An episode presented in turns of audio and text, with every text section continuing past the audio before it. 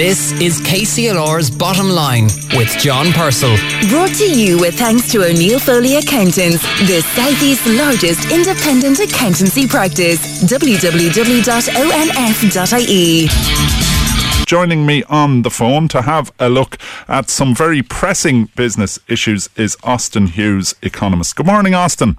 Good morning, John. How are you? Um, we, we, we could talk about England versus Scotland, but let's crack into the economy instead. Probably more uh, definite results around that. Um, I, I'd like to talk to you this morning about inflation.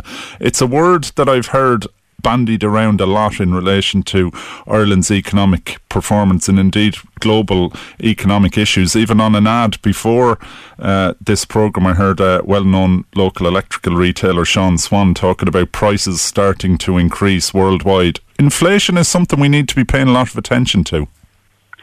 It is. It's something now that um, I, I, think will be much more of a focus for people for the next six months or so. Um, now, part of it actually should probably be seen as a good thing, okay? Um, the reality is that the economy is recovering. We're coming out of probably the, the greatest slump the world has seen in the last hundred years. Uh, and, you know, normally when economies close down, prices fall and when they open up again, prices rise. So the fact that we're having some inflation, in some sense, it's a pulse that says the economy is picking up. So part of this is actually a good thing, and it is much better to say that prices are, are starting to rise than that they're continuing to fall. Because if they were continuing to fall, it would mean that probably the pandemic was causing even worse economic impacts. But you know that that's a broad element. I, I think when your, your listeners are saying, "Oh well, hang on a minute, it's costing me much more to fill the car or to buy a pint or to do all these things," but they're they're not going to say, uh, "But actually, I'm really happy the world is in a better place. It's just costing me more money." Mm. So uh, I think there is the sense there that while, as I say, part of this is the normal reopening uh, from you know a crisis situation.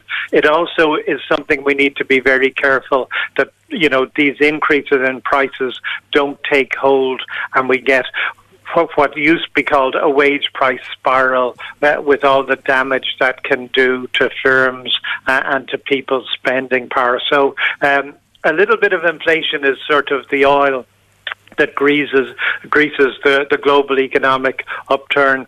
a lot is the oil, or I suppose the, the, the, liquid that drowns us all. Yeah, and just a very simple question, but how is inflation calculated? You know, you hear figures bandied around about inflation, but how is it calculated and how reliable is it? Uh, well, well, it, it's generally calculated very carefully, right? The Central Statistics Office, along with other statistical offices across the world, uh, they'll they'll count maybe the prices every month of maybe five and a half thousand items. So typically, the the Statistics Office will send people in in normal times. Will send people into a shop and they will price you know, a packet of chocolate biscuits, and they will price the same packet of chocolate biscuits next month. Uh, they will, you, you know, check the price of petrol in a particular garage and do the same thing next month.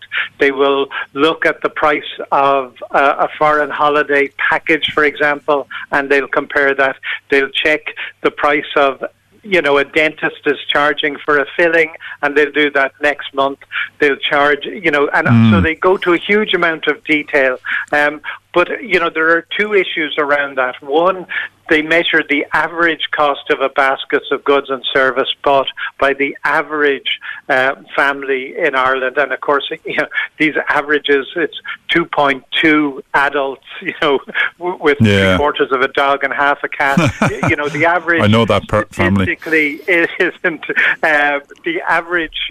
You know, statistically, doesn't capture what you or I may may purchase or anyone else. So, for example, somebody, uh, a young, maybe sort of, maybe renting and most of their income goes on the rent, or, or a young couple maybe buying a house.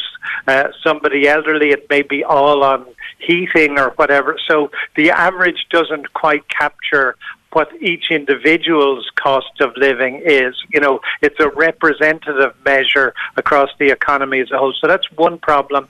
The second problem that we've had since COVID is that, that a lot of things aren't measured because we can't buy them in the Eurostat measure for uh, May, I think it's about 20% of services, and I just checked before we came on. Um, and the Irish May index, 13% of the items that we would normally buy uh, can't be measured this month, and they include package holidays abroad, um, hotel prices, and things that because simply, uh, you know, there wasn't significant, uh, um, um, well, package holidays weren't available in May for May, uh, and similarly in terms of uh, hotels, we're, we're, still largely shut. And uh, presumably, so, there are also restrictions on researchers getting out into the field and doing exactly, research yeah. too over lockdowns, etc. So uh, they, are what they call imputing prices and some that so they will look at a website and see what we'll say a certain supermarket is advertising this chocolate biscuit pack that I mentioned earlier, and they'll see how that compares. So it is there is an increased margin of error around something, but the reality is, I'm sure all your listeners, uh, you, you know, will, will actually hear that the Irish numbers were 1.7% rise in consumer prices in the last year, and they'll say, God, my you know, my cost of living has gone up much more than that, possibly because, you know, maybe putting petrol or diesel in the car is a much bigger element in their basket of, of living costs than it is on average. And if you look at, sorry, again, I don't know whether this is too much detail, but if you look at the cost of living in terms of the Irish numbers, uh, electricity and gas prices are up 14%, hairdressing costs up 8.5%. Um, new car prices up four and a half percent. The cost of bicycles for anyone trying to get healthy is up five percent. Um, I, I, was, you know, the cost of a new laptop is down ten percent. Wow. I, I was slightly surprised to find that motor insurance costs were down 6.9%, because certainly I, I've renewed the car insurance and I found it higher than a year ago. But what's interesting, or sorry, the little aside that I saw, one of the things, food prices are down 2%, and one of the food prices down most is flour prices mm. are, are down 5.5%. So we're not baking the way we did. And is that because compared with last year when every everybody was baking cakes like mad during the lockdowns last year, the price was up because demand it, was high, it, it, was high and now it's dropped a bit. It's exactly that, you know. So that's one particular element, and you see this right around the world. In the U.S., uh, car prices are rising at about ten percent a month uh, because uh, used car prices because uh, there are new cars are in short supply there because globally we've had this chip shortage, um, and this what happened there was a year ago. Car manufacturers felt well nobody's going to move for the next while, so nobody is going to want a new car, and consequently they cut back on their orders of chips. The chip manufacturers put it into other elements, into new TVs and mm. new laptops, which have been up. And as a result, uh, new cars are as scarce as hen's teeth in the US, and consequently, even the rental car rental companies are actually buying second-hand cars because they can't you know, uh, improve their fleet this year.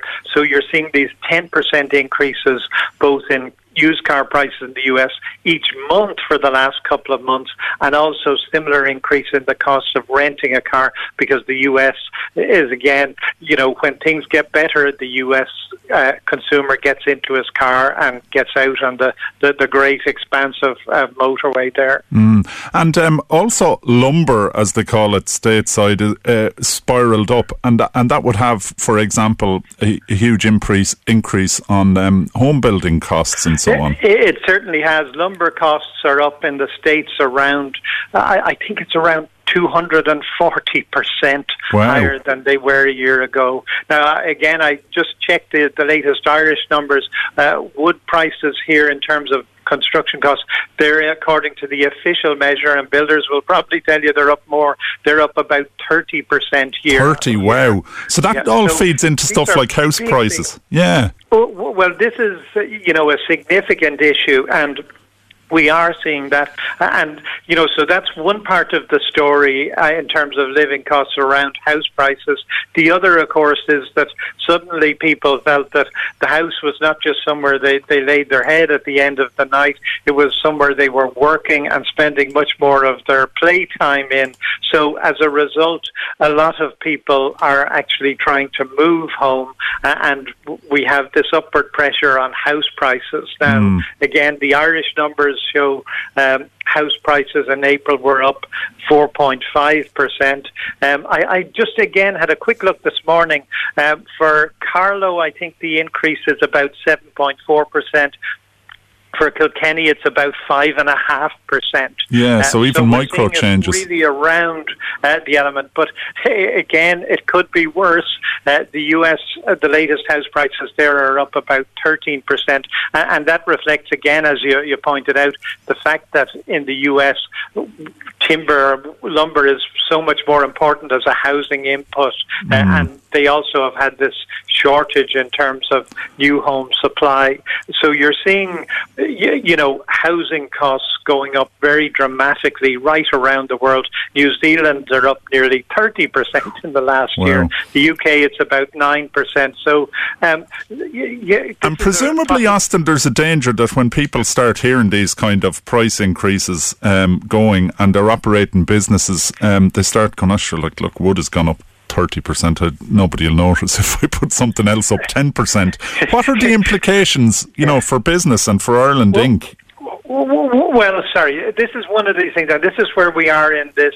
I, I actually was talking to someone, and I said we're moving into a noisy but nasty period in terms of prices over the next uh, couple of months, because I, I, I think businesses are facing increased costs. I one, uh, you know, I think wage costs are rising generally, and two. Um, you're you're finding businesses with increased costs in terms of you, you know COVID related costs in terms of either not having the same sort of throughput or having to, to, to build in all these sort of protective measures uh, against the pandemic. So I, I do think there's a legitimate case for some increases in costs. The, the difficulty is um, that we sometimes turn uh, these things into to, to opportunities for rape and pillage, you know, a- and that is something that we have to be very careful uh, around. Um, I think, you know, generally what we're seeing now uh, are increases in prices that relate to both what are the base effects that, as I say, the economy was virtually dead in the water, so prices were falling a year ago. And these bottlenecks as well, everything from lumber to shipping costs to microchips to the fact, as I say, uh, that, that you're having to pay for all these other um, issues around the, the pandemic. So I do think we're going to see this once off step up in prices.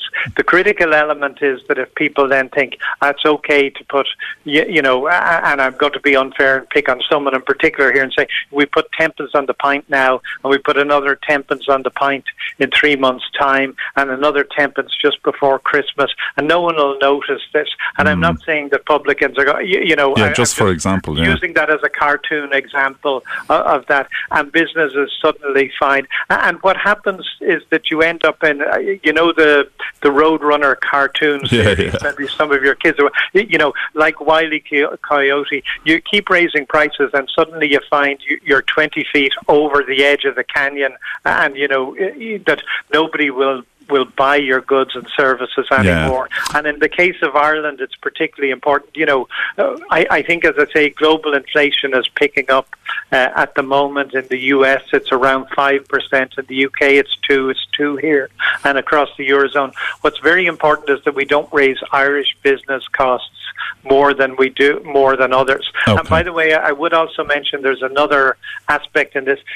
There will be some Brexit related increase in costs, Yeah. you know, because there's administration there or maybe getting goods from a supplier other than the UK. So expect to see prices a little bit higher. You know, try and be good about it and say, well, the good news is that means the economy is is coming back. But, you know, the, the critical thing is not to sort of say, well, if they take a 5% increase, I can award myself a 10% increase. That's where things go horribly wrong. Okay. Uh, and that's the real risk for the next while. Okay, Austin, fascinating insights from you there, and thank you for that. That was Austin Hughes, economist. Good morning, Austin, and we'll talk to you Good again. Good morning. All the best, John. Thank you. Bye. Okay, bye. That's uh, Austin Hughes, economist, giving us some really good insights into inflation, what it means, how it's calculated, and the dangers for business. The bottom line on KCLR with John Purcell. Brought to you in association with O'Neill Foley Accountants. Our website, onf.ie, shows the full range of services we provide to businesses large and small.